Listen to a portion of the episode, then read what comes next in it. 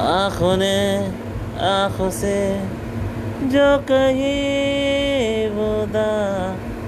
सता हो